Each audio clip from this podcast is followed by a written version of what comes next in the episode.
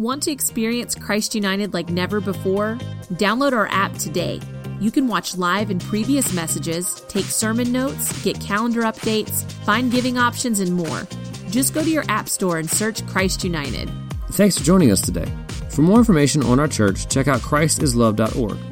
Or you can connect with us on Facebook, Twitter, and Instagram by following at Christ United MB. Thanks again for listening. We hope you enjoyed today's message. So it was probably about two and a half years ago. Um, I started having some issues with my shoulder. You know, it was just starting to ache and pain whenever I would move it certain directions. So, you know, I'm a guy, so I did nothing about it. You know, and I just let it slide and went on for a while. And it, it went on for uh, at least a year or so, and it, it started getting worse and worse. So it wouldn't have been like this last May. It would have been the May before in 2016. You know, I went to reach and get a, a, gallon of milk out of the refrigerator and the pain that I got, the shot of pain in my shoulder, it just made me drop to my knees just by trying to pick that jug of milk up. The pain was so bad. So I realized, okay, I need to go get this thing checked out. So I, I went to a doctor and I got an x-ray done and they were like, "Hey, you know what? You're, it, you know, it doesn't look like you have anything serious wrong. You have some tendonitis in your in your upper shoulder, but that is not causing the kind of pain you're saying you're having where you're having it."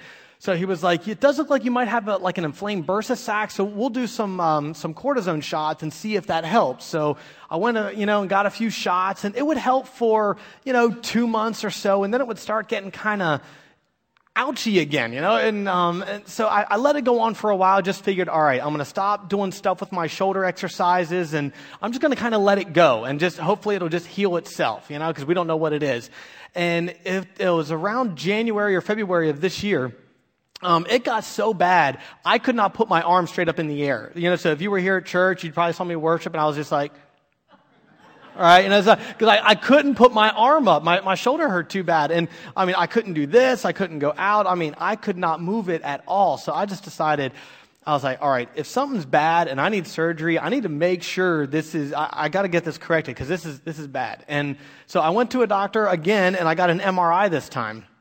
And uh, I get the MRI back and the doctor's like, hey, great news. There's nothing wrong with your shoulder. Like, thanks, doc. That's awesome news. I still can't lift my arm. All right. So, so there's, there's something wrong here. So he was like, well, there, there's nothing worth doing surgery for. So he was like, well, what I want to do is I want you to, you know, do a couple months of physical therapy and, you know, we'll, we'll see how that works. So, um, so I start going to physical therapy, and I don't know if you've ever had physical therapy. Those people, I'm telling you, God bless them, because I wanted to punch them. You know, I mean, they, because they, um, uh, they cause pain, you know, to you. And so he, he's moving my shoulder around and it's all painful. And he was like, you know, your back muscles aren't strong enough. He was like, well, what it looks like is happening is your, your upper body is kind of pulling your shoulders forward and your back muscles aren't strong enough to, to keep them back where they're supposed to be. Well, as we, he continues to work on me, he was like, you know, how's your core? Are you working on your core? And I'm like, what am I, an apple? Right? He was like, no, he's like, are, are you working on your core muscles? Because, you know, right now it's looking like you have a weak core and it's causing your back muscles to overwork for your core, which is causing up here to work over for your shoulder, for your back. And, and basically there's nowhere else for it to go and it is just causing your shoulder excruciating pain. So we went for like two months and just started working on core muscles, which the reason I tell you that is what we're going to be talking about over the next few weeks. Um, we're going to be going through the book of James as a church.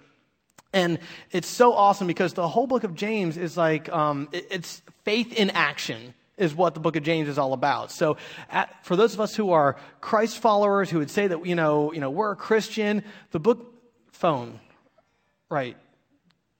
Yeah, if you could turn that off, that'd be great. Thanks. That's why we have the announcements. Um, uh, so, so yeah, so um, we're going to be going through the book of James, which is all about core training. Basically, if you are a follower of Christ, if you are, if you say you're a Christian, these are things that through the book of James that these should be evident in our lives. And if it, it's just like core training, if we aren't doing these things, it's going to throw our body completely off. And we won't be able to function the way we're supposed to as a body of Christ because we don't have core training that we are supposed to be having. So hopefully you have a Bible. Go ahead and open it up. We're going to go to uh, James chapter 1 to get started. If you can't find it, it's towards the back of the Bible. Um, it is, you'll find a big book called Hebrews. It's just to the right of Hebrews.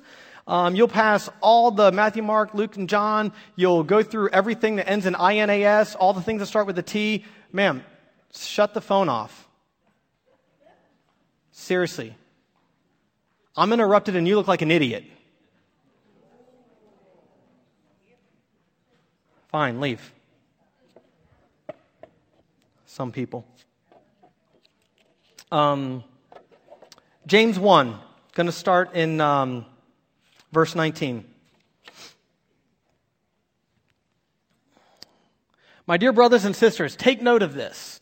Everyone should be quick to listen, slow to speak, and slow to become angry, because human anger does not produce the righteous that God desires. Come on, I got some of you with that, right? Some of you are just now getting it. Yo, can we give it up for Gina? Gina, you are amazing. You are awesome. oh, wow. That was good. I was worried that y'all would see your note sheet and at the top it said tempering your temper and you wouldn't buy that at all, but as quiet as it got in here, oh snap. That was good. Whoa, how'd that go? Yeah, okay, all right, come on, come on. Honesty here. Who did you feel worse for? Did you feel worse for me? You feel worse for Gina? All right? I, I, guarantee just about every single one of you, you got sucked into the emotion of what just happened in here, right? I mean, you got so pulled in. And, and, and seriously, I could justify it, couldn't I? How I lashed out in my anger. I mean, come on. She comes in late which by the way, don't come in late to church. You shouldn't do that anyway. Uh, you know, she came in late. Phone rings once, rings twice, then she, I mean, come on, I can justify my anger and lash out, couldn't I? Or can I? And church, guys, that's the point for those of us who are followers of Christ, for those who would, who would say, I'm a Christian, there are some things through the book of James that just says this is core to who we are as Christ followers. And if we don't get this right, it's just like my shoulder. If the core is not right, it's going to throw everything else, everything else you do completely out of whack because, come on, be honest.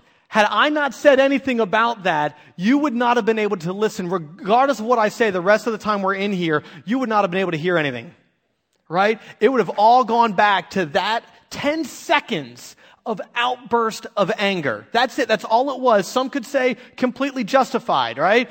Was, when I did it in the other service, I saw a buddy of mine who's on our softball team and he, he just stopped me in the hall on the way over here. He was just like, we might not see Skip for a while. He was like, I hope he can still coach our team.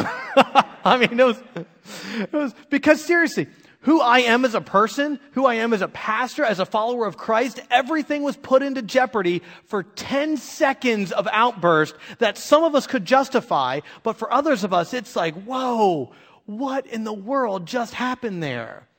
And that's what we're talking about. As we go through the book of James over the next five weeks, we're going to be digging into some core things that as Christ followers, we need to get these things right. Now, the cool thing is, if you're here today, and you are not a Christian, you're not a follower of Jesus, you picked an awesome time to be here. Because over the next five weeks, you're gonna have ammunition against us Christians, okay? You're gonna be like, yo, I went to church, you ain't supposed to be doing that, alright?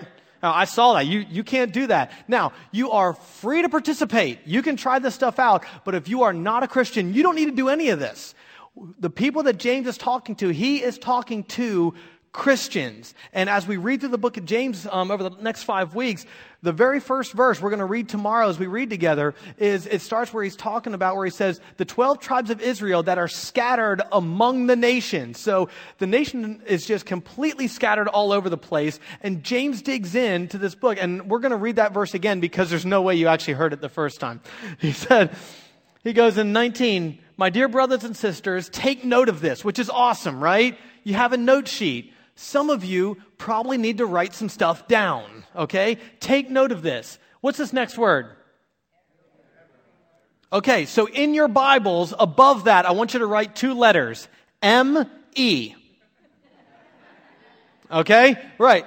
That's right, me. You got it, girl. So I want you to turn to your neighbor, and I want you to say, Neighbor, Sir, you didn't, you didn't do it. it turn, yeah, there we go. Yeah, all right. So, neighbor, what we're going to talk about today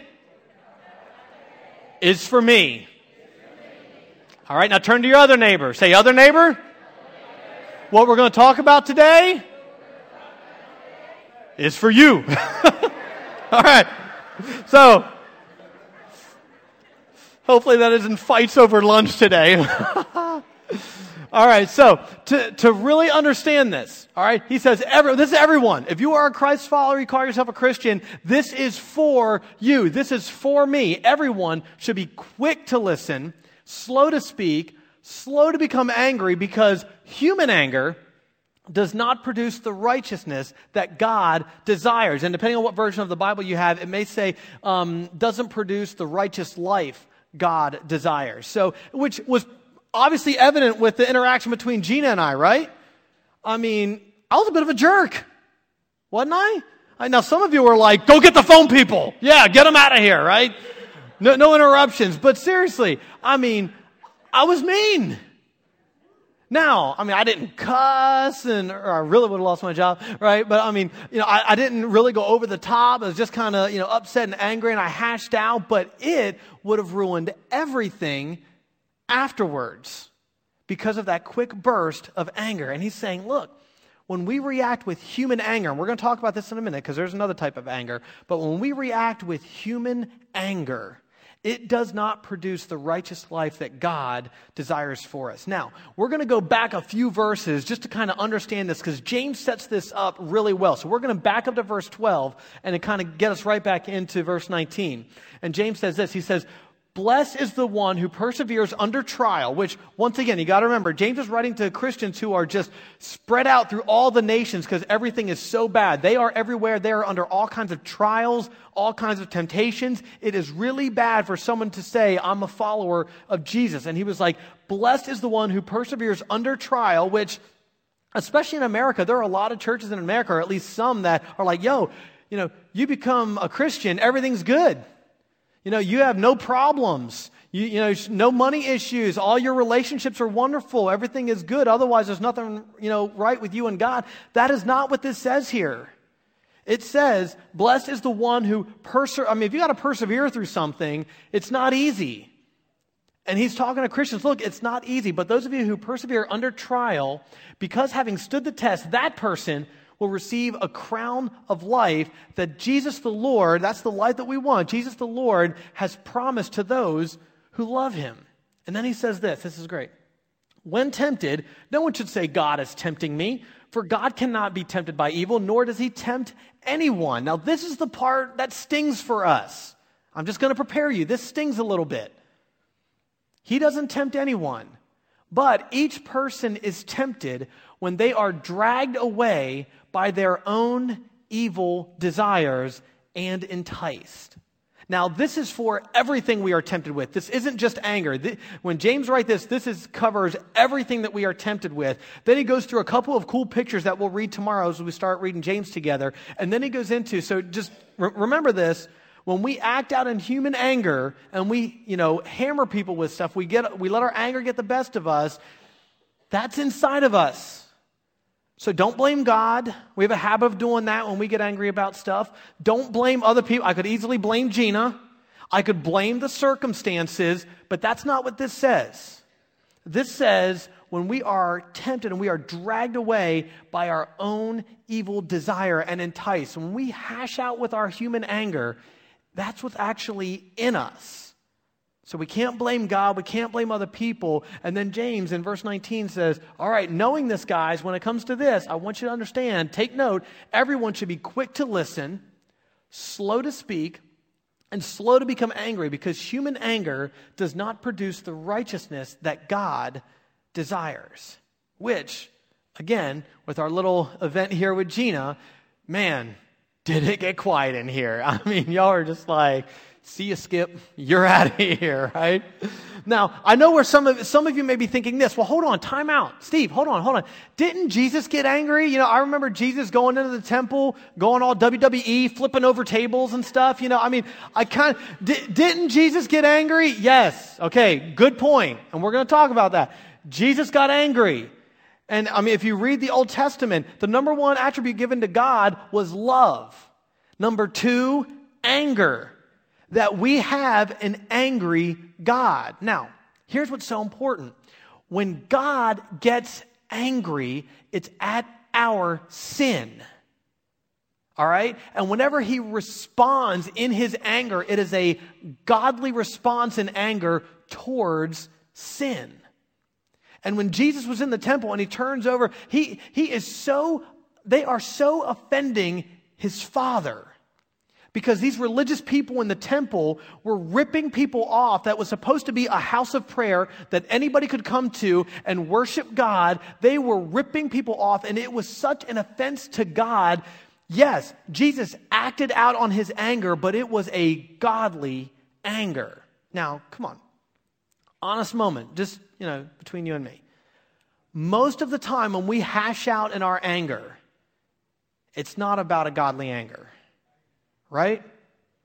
It's because we're upset about something and we want to be heard about something. That, that's typically what we will hash out about. And that's how people get hurt when we hash out with this human anger.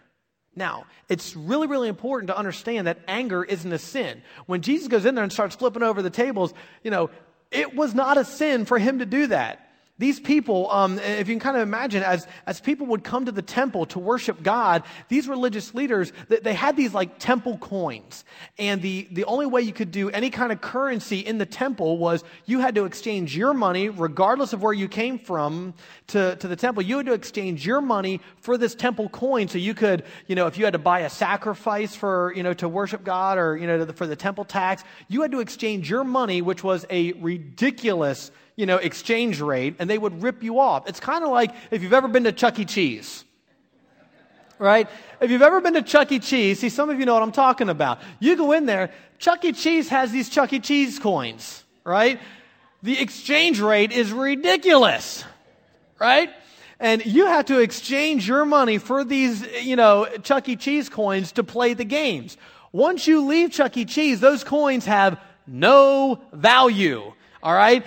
That's what they were doing here. So they would charge them for these temple coins and they would, you know, have to buy their sacrifices and the temple taxes and all that stuff. And then whenever they would leave, no point in them. So they would try and exchange on the way back and they'd rip them off coming in and going out. And it was just so offensive to God that Jesus is just like, you have made what is supposed to be a house of prayer a den of thieves and I'm sick of it.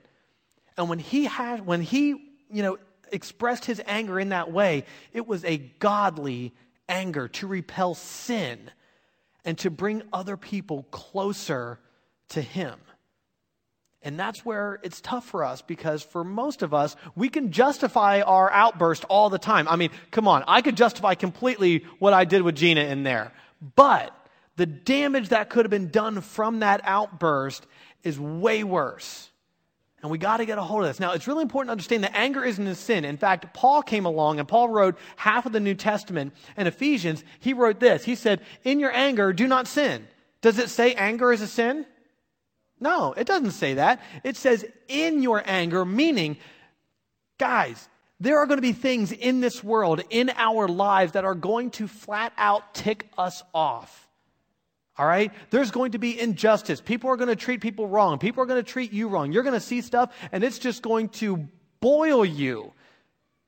He's not saying that's wrong. What's wrong is when we act out our anger in a human anger. And whenever we start bubbling up and it starts boiling out and it starts burning other people, that's where it becomes sin. And he says, In your anger, do not sin. And then Paul points out how severe and how strong this is. He says, Don't let the sun go down while you're still angry. You know, don't wait on this. In fact, don't give the devil a foothold. Because anger, when we when we have that human anger in us that just causes us to act out and sin with that human anger, it's no different than any other sin we have in our lives. It's just like a splinter. The longer it's in, the worse it gets. And if you don't deal with it, it is going to ruin you. And here's the thing you know that, don't you? I know that. When I get angry and I just, I just bottle it up and I just let it go for a while and it festers and gets infected, man, I'm shorter with my wife. I'm shorter with my kids. I'm shorter with the people at work. I mean, I, I'm right. Because that's what happens. And it's because we aren't dealing with it. And he's saying, look, this is going to give the devil a foothold in your life, and you need to get rid of that. You, look, yes, there's going to be stuff in this world that are just, it's going to be wrong. It's going to make you angry. But in your anger, it is so important. Do not sin. So whenever you think about what James says, and he says, hey guys, look, I understand you guys are in a lot of trials, a lot of temptations. You are scattered across all the nations. I want you to get this right because this is core of who we are as Christians in this world. You need to be quick to listen, slow to speak, and slow to become angry. That's what you need to do to have the righteous life that God has desired for you. And then, and then he tells us how to do this. And this, this could sting a little bit too. He says, therefore get rid of all moral filth and evil that is so prevalent. And I'm like, what? Like, James, all right, hold on, hold on, time out. James, I get it. I, I, get I need to be, you know, quick to listen. I have two ears, one mouth, should probably listen twice as much as I talk. All right, I got that. I got to be slow to speak. I got to be slow to become angry. I get that. But where does all the moral filth and evil come from? I, I, I don't get that. Well, you know, whenever we bubble up and we start burning other people with our anger, that's the moral filth and evil that's inside of us. Because if you were here over the summer and we read through the book of John, uh, in chapter 13, Jesus says, The world will know you are my disciples by how you love one another. And it's hard to love one another when we're burning them with our human anger. It's really hard. So he's like, You have got to get rid of the moral filth and evil that's prevalent in you. Don't blame other people. You need to get rid of what's inside of you. And then he, then he helps us out and he gives us some insight. And he says, Humbly accept the word planted in you. And this is so huge, which can save you. Because remember, he's writing to people who are followers of Jesus. He's like, Look, you've already accepted Jesus. All right, so his word is planted in you. You need to humbly accept the word that's already in you, and that can save you from all these outbursts with human anger. And then this is key. I love where he goes right after this because I think this happens to a lot of us. He says, but you have to understand, don't just listen to the word and so, what's that word? Yourselves. Church. I really think Satan loves it. Whenever we pack churches on Sunday mornings and we hear God's word and we walk out these doors and do nothing. And we think we're a better Christian because we gave God an hour out of our week. I think Satan loves it because there's no, he doesn't need to worry about you because you think you're a better, you think you're better for Jesus because you came and you know what? Oh, wow, you even liked one of the songs today, so I'm glad I was here today. And you think there's so much value, and I, I'm guilty of this too. We just think there's so much value of, hey, I was at church today. God is so happy with me. We walk out and we don't apply anything that we heard in the word that was planted in us. I think Satan loves it. Because what he's saying is, he's like, look, don't just merely listen to the word. Don't just come to church, hear something, tweet something out. Oh, I like that. Double thumbs up. That was a great one. Like that quote. You know, and think that that's valuable. Whenever, as soon as you get to the car, you're hashing out with your wife or kids, or tomorrow at work, you're arguing with your coworkers, or, or whatever the case may be, and you're just blowing up. Don't think there's so much value of being in the building whenever you leave and nothing happens. Because James says, Church, you, me. We are deceiving ourselves if we think that is of any value whatsoever. He says, do what it says. Because the whole point of the book of James is our faith in Jesus being put in action. So we can't just be like, oh, yeah, this is great, great message, love this. You know, I may even tell somebody else, you need to hear this one today. But as far as me, I'm not going to apply anything. And it, it doesn't make any sense. And I don't know why it's that way in church, right? But seriously, because you would understand this with a gym membership. Some of you, you bought a gym membership and never used it for a year. Was it any worth, was it worth anything? Absolutely not. There's only value to a gym membership if you use it. If you've got like a room in your house that, that you want to paint and you've already got the paint, you've got the cans there, but the lids are still sealed, there is of no value of that paint. The only value is when it is applied. Otherwise, come on, it's just taking up space, isn't it? See, James does not want us to deceive ourselves thinking that, man, just because, wow, we heard something good, and I, you know, I actually felt a little convicted for five seconds, that, that if it doesn't produce us doing it, there really isn't a lot of value. I, I actually, um, I heard a pastor use this story before, and I'm going to change it with my kids. It's just pretty funny. It's almost like me saying to my oldest daughter, Lena, hey, Lena, I want you to go clean your room right? And an hour later, she comes back, and I'm like, baby, did you clean your room? No, dad. But I remember what you said. You know what? I even memorized it. Dad, you said, Lena, go clean your room. In fact, Dad, you know what? I'm going to have some friends over later, and we're going to have a Bible study on what it would actually look like if I clean my room. There's no value to that, right? There's only value whenever we get God's word planted in us and we do what it says. So, I just, look, and I, I, once heard a pastor say, if you ever preach from your weakness, you'll never run out of material. And th- this is an issue for me. I, I, I do. I, I hash out with my wife, with my kids. Actually, just um, uh, Tuesday, it happened, unfortunately. And, you know, we, we just had this long weekend, you know, we had a lot of fun. So the kids were a little sluggish getting up for school. And I'm like, hey, all right, here's what, everything we got to do. Shouldn't have to tell them anyway. They should know by now they're 10 and 8. But you got to remind them 50 times. I'm like, hey, put your shoes on. Five minutes later, shoes on, on, you know, five more minutes.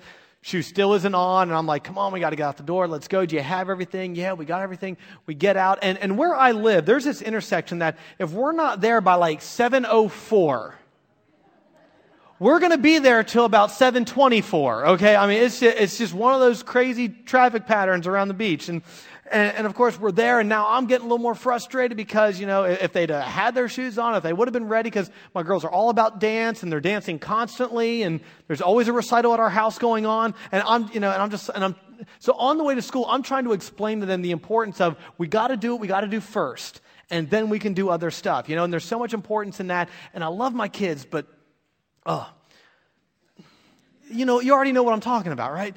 But there are, right now they're in this phase where they just like to interrupt. Right? You could be talking about something and the second a thought comes in their head, they gotta let you know. And it doesn't matter what you're, and, and, so I'm trying to explain to them, I'm trying to have a cool, you know, dad teaching moment. And Abby just like, I mean, just burst out and says something, and I am just like, I was already here, and I was just, and I literally, I blew my top. I was just like, quit interrupting me. I mean, and I mean, and I, I scared them, and I was just like, oh, look, I'm, I struggle with this just as much as anybody else. But here's the thing. When we do, we have to understand that the book of James, it's all about, it's about application. What do we do? What are we doing with this? Because it can ruin everything. So as I have struggled with this, um, we're just going to go through and um, I've got a couple of things that I've learned over the years as I've, as I've tried to kind of, you know, uh, get a point of my anger and get a, get a hold of this thing and just allow God to, to have that. And you can write these down. You don't need to. This isn't Bible. So this is just stuff that has helped me kind of at times, uh, still, you know, dealing with this. But one of the things I've learned is we need to listen to understand, not to be understood. We need to learn to listen, to understand, not to be understood. And I'm telling you, you see this great in political debates, don't you? I mean, they are not listening to the other person to understand them. They're just trying to trip them up to, you know, get their point across. And you see this in all kinds of relationships. You see it with relationships at work, with your friends. Oh man, is this heavy in my marriage, right? No elbows here, people, right? But, but seriously, uh, man, there are times, and Shannon hates it when we argue, and, and I do too, but I'm kind of good with, you know, quick words, which is not great. I often joke that I have a spiritual gift of sarcasm, and I do believe it is a gift. I'm just not sure what spirit gives it to me. So, um, but I mean, we'll, we'll seriously, we'll, we'll, be arguing, and and I'll just be, I'm not listening to understand her at all. I'll be like, wait, what did you just say? Because before you just said this, now you're saying this. Now the whole thing's a lie. I can't believe a word you're saying. Cha-ching, I win. right? And I'm telling you, I'm not listening to understand her at all. I'm trying to get my point across. I'm telling you, guys, it is so important. We need to start listening to other people to understand them, not to be understood. Because, like I said, whenever we read John just over the summer, and he was like, They'll know you're my disciples by how you love one another, it leads us to this point is that it's really hard to love if we aren't listening. And regardless of what kind of relationship you put this in, you know this to be true. If you aren't listening to another person, it's real hard to understand how to love them. And since love is what we are commanded to do, I think we got to learn how to listen better. It means for some of us in relationships, you know, we need to have a listening date. And, uh, you know, there are times I have opportunities, opportunities of sitting down with couples and families and just, you know, helping them talk some stuff out. And, and you learn in these sessions and stuff just to kind of ask open-ended questions just kind of ask a few things well why do you feel that way? When does that happen? And you know how do you feel? And i mean it's just like pew pew pew pew. I mean things just start flying. It's awesome right? Because because they're getting stuff out. And, inevitably it comes back to like well i didn't know you felt that way. Because here's what happens. People will only talk to somebody who's not listening to them for so long. And then all communication shuts down. And it doesn't matter what kind of relationship you're in. And whenever every all communication gets shut down, expectations stop being met because expectations aren't being said. And you aren't hearing anything from anybody, and it's just because you aren't listening to each other. It is real hard to love when we aren't listening. And and once again, we read this. I think it was in verse 14 um, in, in, James, whenever it talked about, you know, it's actually, you know, our sinful nature in us that, that's, that's driving this evil stuff. And we have to realize what is in us is going to come out of us. So, my little interaction with Gina, I can blame Gina. I can blame the circumstances, but what is in you is going to come out of you. And Romans 8 talks about this great. R- Romans 8, if you want to go, go and read that, it's, it's really cool because it talks about if in our minds we are filled with just, you know, our sin, flesh, nature, you know, our natural sin stuff, that's what's going to come out of us. On the flip side, if what is in our mind is the Holy Spirit that is given to us, then what's going to come out of us is going to be just that. We're going to be able to be quick to listen and slow to speak and slow to become angry. But it's all about what we are putting in us. Because what's in you, what's in me, is going to come out of you and it's going to come out of me. So here's a couple of just, you know, practical things that, that you might want to try and do. All right, you don't have to, but this, these are just some things you could, you could try and do. One is we need to stop justifying your anger. We need to stop justifying it. Those times whenever we're boiling up and you know we start getting it out there and we start burning people, we, we, we need to quit you know blaming God, blaming people, blaming the church. we need to quit justifying it because I think I actually had pretty good reason to blow up at Gina. Think I did. It did no good whatsoever. Zip.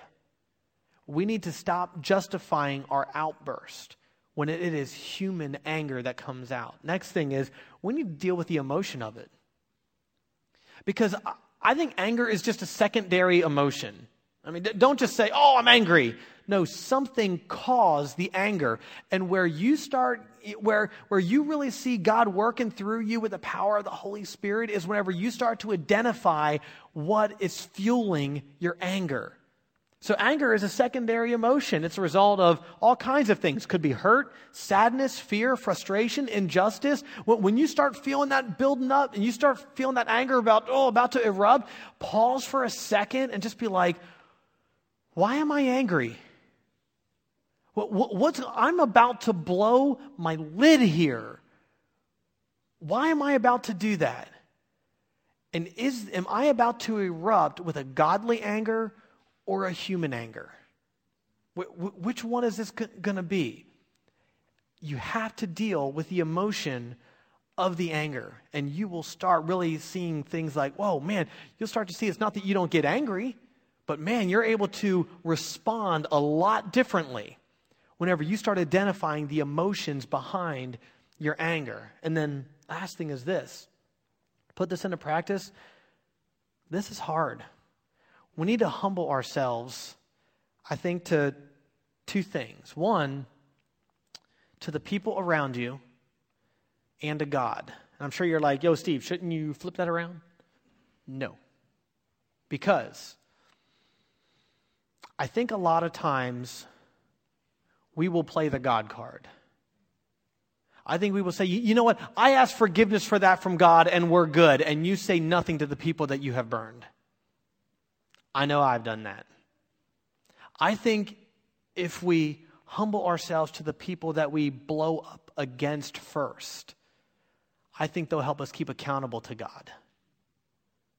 But we can't use God as a crutch. When we burn other people, there's steps that we have to take to make up for that. Because you've probably, because some of you may be like, oh, it's just real quick. When I blow up, it's not even that often. It's just, you know, every two months or so I'll blow up. It's just real quick, no big deal. A nuclear bomb is pretty quick too.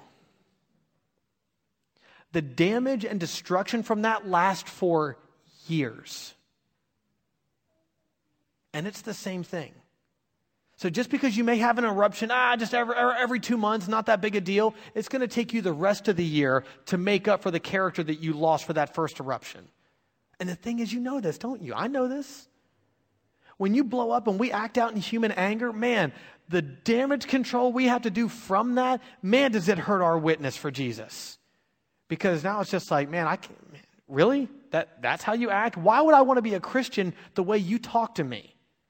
The way your anger is toward me? Why would I ever want to do any, why would I want to go to church with you when all I get from you is blow ups and anger? We have to humbly go to the people that we burn, and we need to humble ourselves before God as well. Because as we, as God puts His word in us, we can't deceive ourselves thinking that that's of a whole lot of value. We need to do what it says. It's, it's just really, really practical. And I mean, when I, um, when I hashed out at my kids in the car on Tuesday, oh, oh I just hated it. Hated it, hated it. Because the, the rest of the ride to school was quiet. Could tell you that. And I remember we were about halfway to the school, and I, I just said to my daughters, my daughters are 10 and 8, and um, I was just like, girls, I just, I said, I really need to know something. I was like, I know right now you don't want to talk to daddy. I scared you, and I am so sorry for that. And I said, I, re- I really need to know something. I want you to be completely honest with me. I said, Am, am I an angry daddy? Is the first thing you think about when you think of me, am I an angry daddy? I, I was like, I'm not going to be upset with you. I got to know. And Abby, my eight year old, she was like, You're not an angry daddy, you're a funny daddy.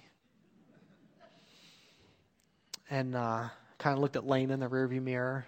Uh, she's my 10 year old. And I was like, um, and she's way more emotional than Abby, so I knew it was going to be tougher trying to get her to talk. And I was like, Lena Bear, I'm, Daddy is so sorry. But I really need to know your heart right now. I really need to know how you feel. Is is Daddy? Is the first thing you think of me of being an angry daddy? I need to know, sweetie. And she was like, It's not the first thing I think of, Daddy. I think of the times when you come and have lunch with me at school and you come to my field trips at school. She's like, Everyone in my class loves to see you. And she was just like, You love all my friends. And I'm not sure they get it anywhere else. And I was, and I was just so brokenhearted because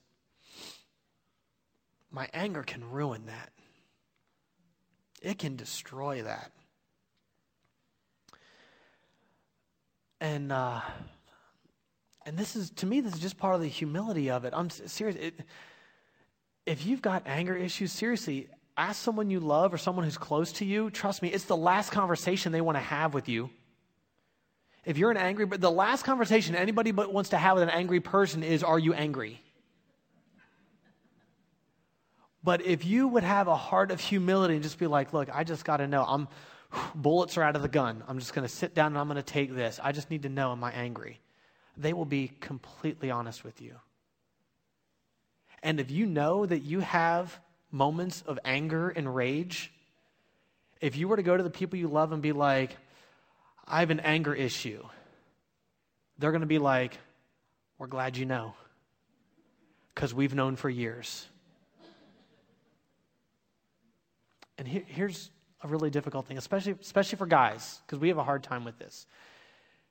Guys, it is really hard to protect and love the women in our lives when the people they need protection from is us and our anger. It's real hard. And I'd be willing to bet if you were to say, I need help with this, I bet they are dying to help you. But they're scared to death of that conversation. And I remember asking my girls in the car on the way to school, I said, oh, I was like, girls, daddy's, daddy's got some anger stuff. And it, I was like, I'm better than where I was. I'm happy about that from some of the stuff I used to get angry about, but I was just like, I am not where I need to be. And I, I just said, I was like, girls, can you help me? I'm telling you, you want to have some power in your relationships with other people, ask for their help. They will want to help you so, so bad. And Abby said, She's like, Daddy, I'm sorry I interrupted you. I just don't always know when you're done.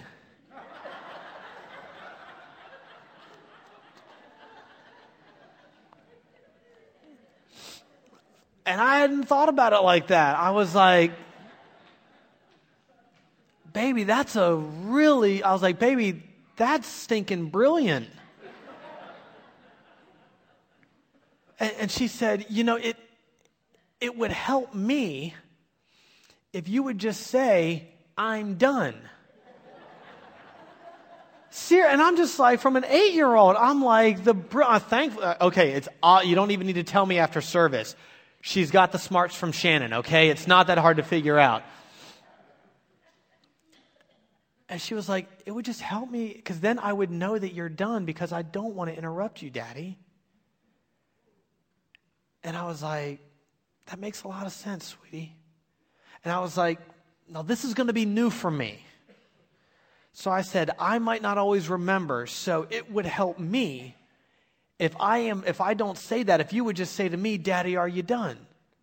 Because then I know you your heart is you've got something important that you want to say to me, and in your heart you don't want to interrupt me. And I, it was it was just it was so it was so beautiful. Um, it was so beautiful. And then we, we pulled up to the school and you know, you know, gave them a hug and a kiss. And as they were about to get out of the car, I was just like, "Girls, I love you so much. Thank you for this." And I apologized again for my anger, and I was just like, you know what's crazy? I said, you know what I'm preaching about on Sunday? they were like, no, Daddy, what? I said, anger. And Abby, who's a lot like me and pretty quick, she was like, you're going to do great.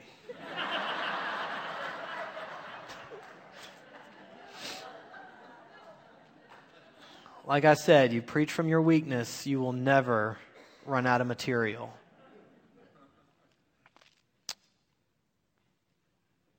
So, where are you today? Where, I mean, when, when it comes to this, this topic of, of anger, guys, this is core to who we are as followers of Jesus. And if we don't get this right, it could ruin everything else that we want to stand for. And I, I'm, I would be willing to bet if I were to ask you, do you want to live a life that would be righteous in God's eyes? I'm pretty sure if you're a follower of Jesus, you're going to say yes. So, for some of us, maybe all of us, Why have we let anger get out of control? Why have we done it? It does not produce the righteous life that God desires. And I know that there's might there might be somebody in here today who would just be like, Steve, I'm just an angry person. I was just born that way. You know, some of you may have said that before. I, I, I, was, I was just born that way. I'm just angry. Let me just challenge you on that for a second. The person who says it's just how I was born turns their back on the fact that we are now born again. I get it. I think I was born with some anger issues too. But when we accepted the love gift that God gave us through his son Jesus so we can have relationship with him, we are born again. And it's not that we're perfect, but man, do we make steps to not be who we used to be.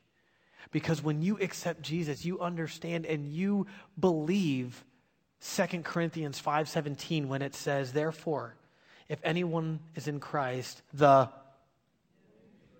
creation has come, the is gone, and the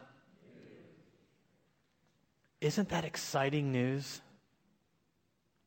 That regardless of whatever anger has been part of your life, whether you hashing out on somebody else or you being a victim of anger, is that that junk, that old stuff can be gone.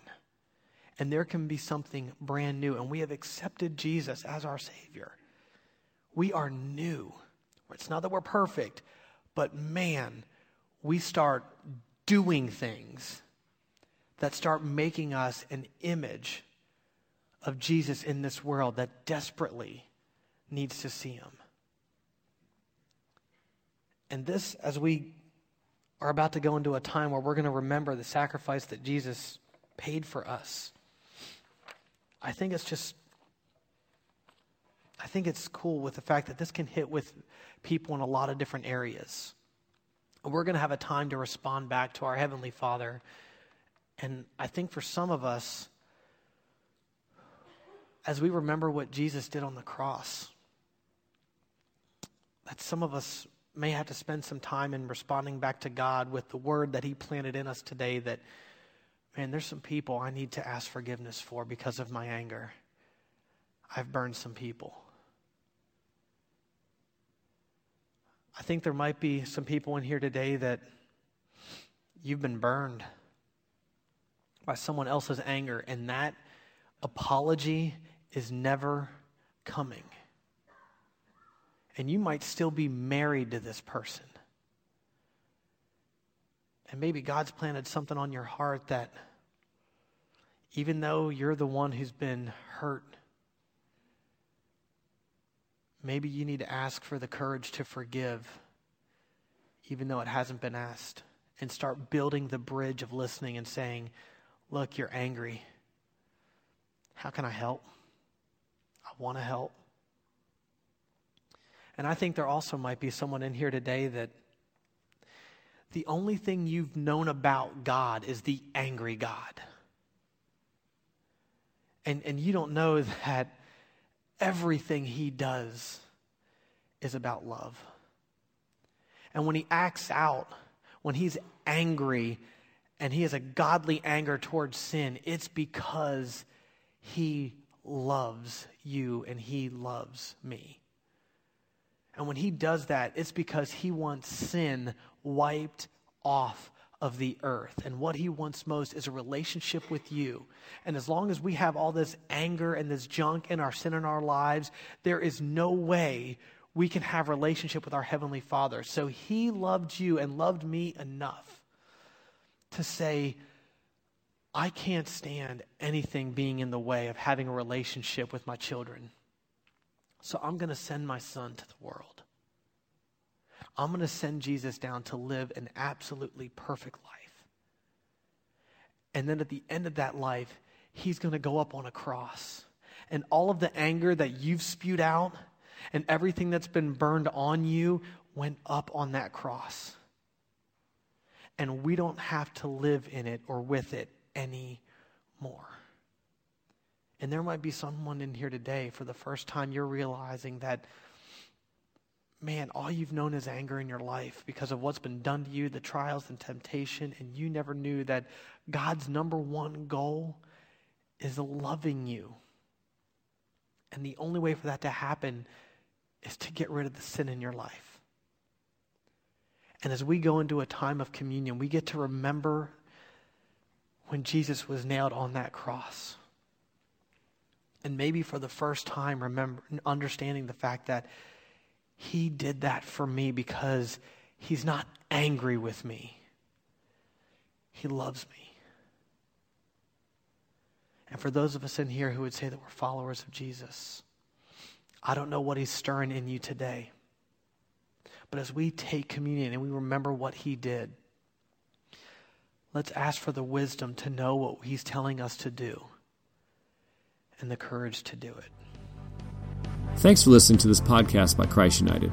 If you'd like to respond to today's message, or if you want to share how God is using this ministry in your life, please send us an email to media at christislove.org. Or you can connect with us on Facebook, Twitter, and Instagram by following at Christ United MB. Thanks again for joining us, and may God bless you.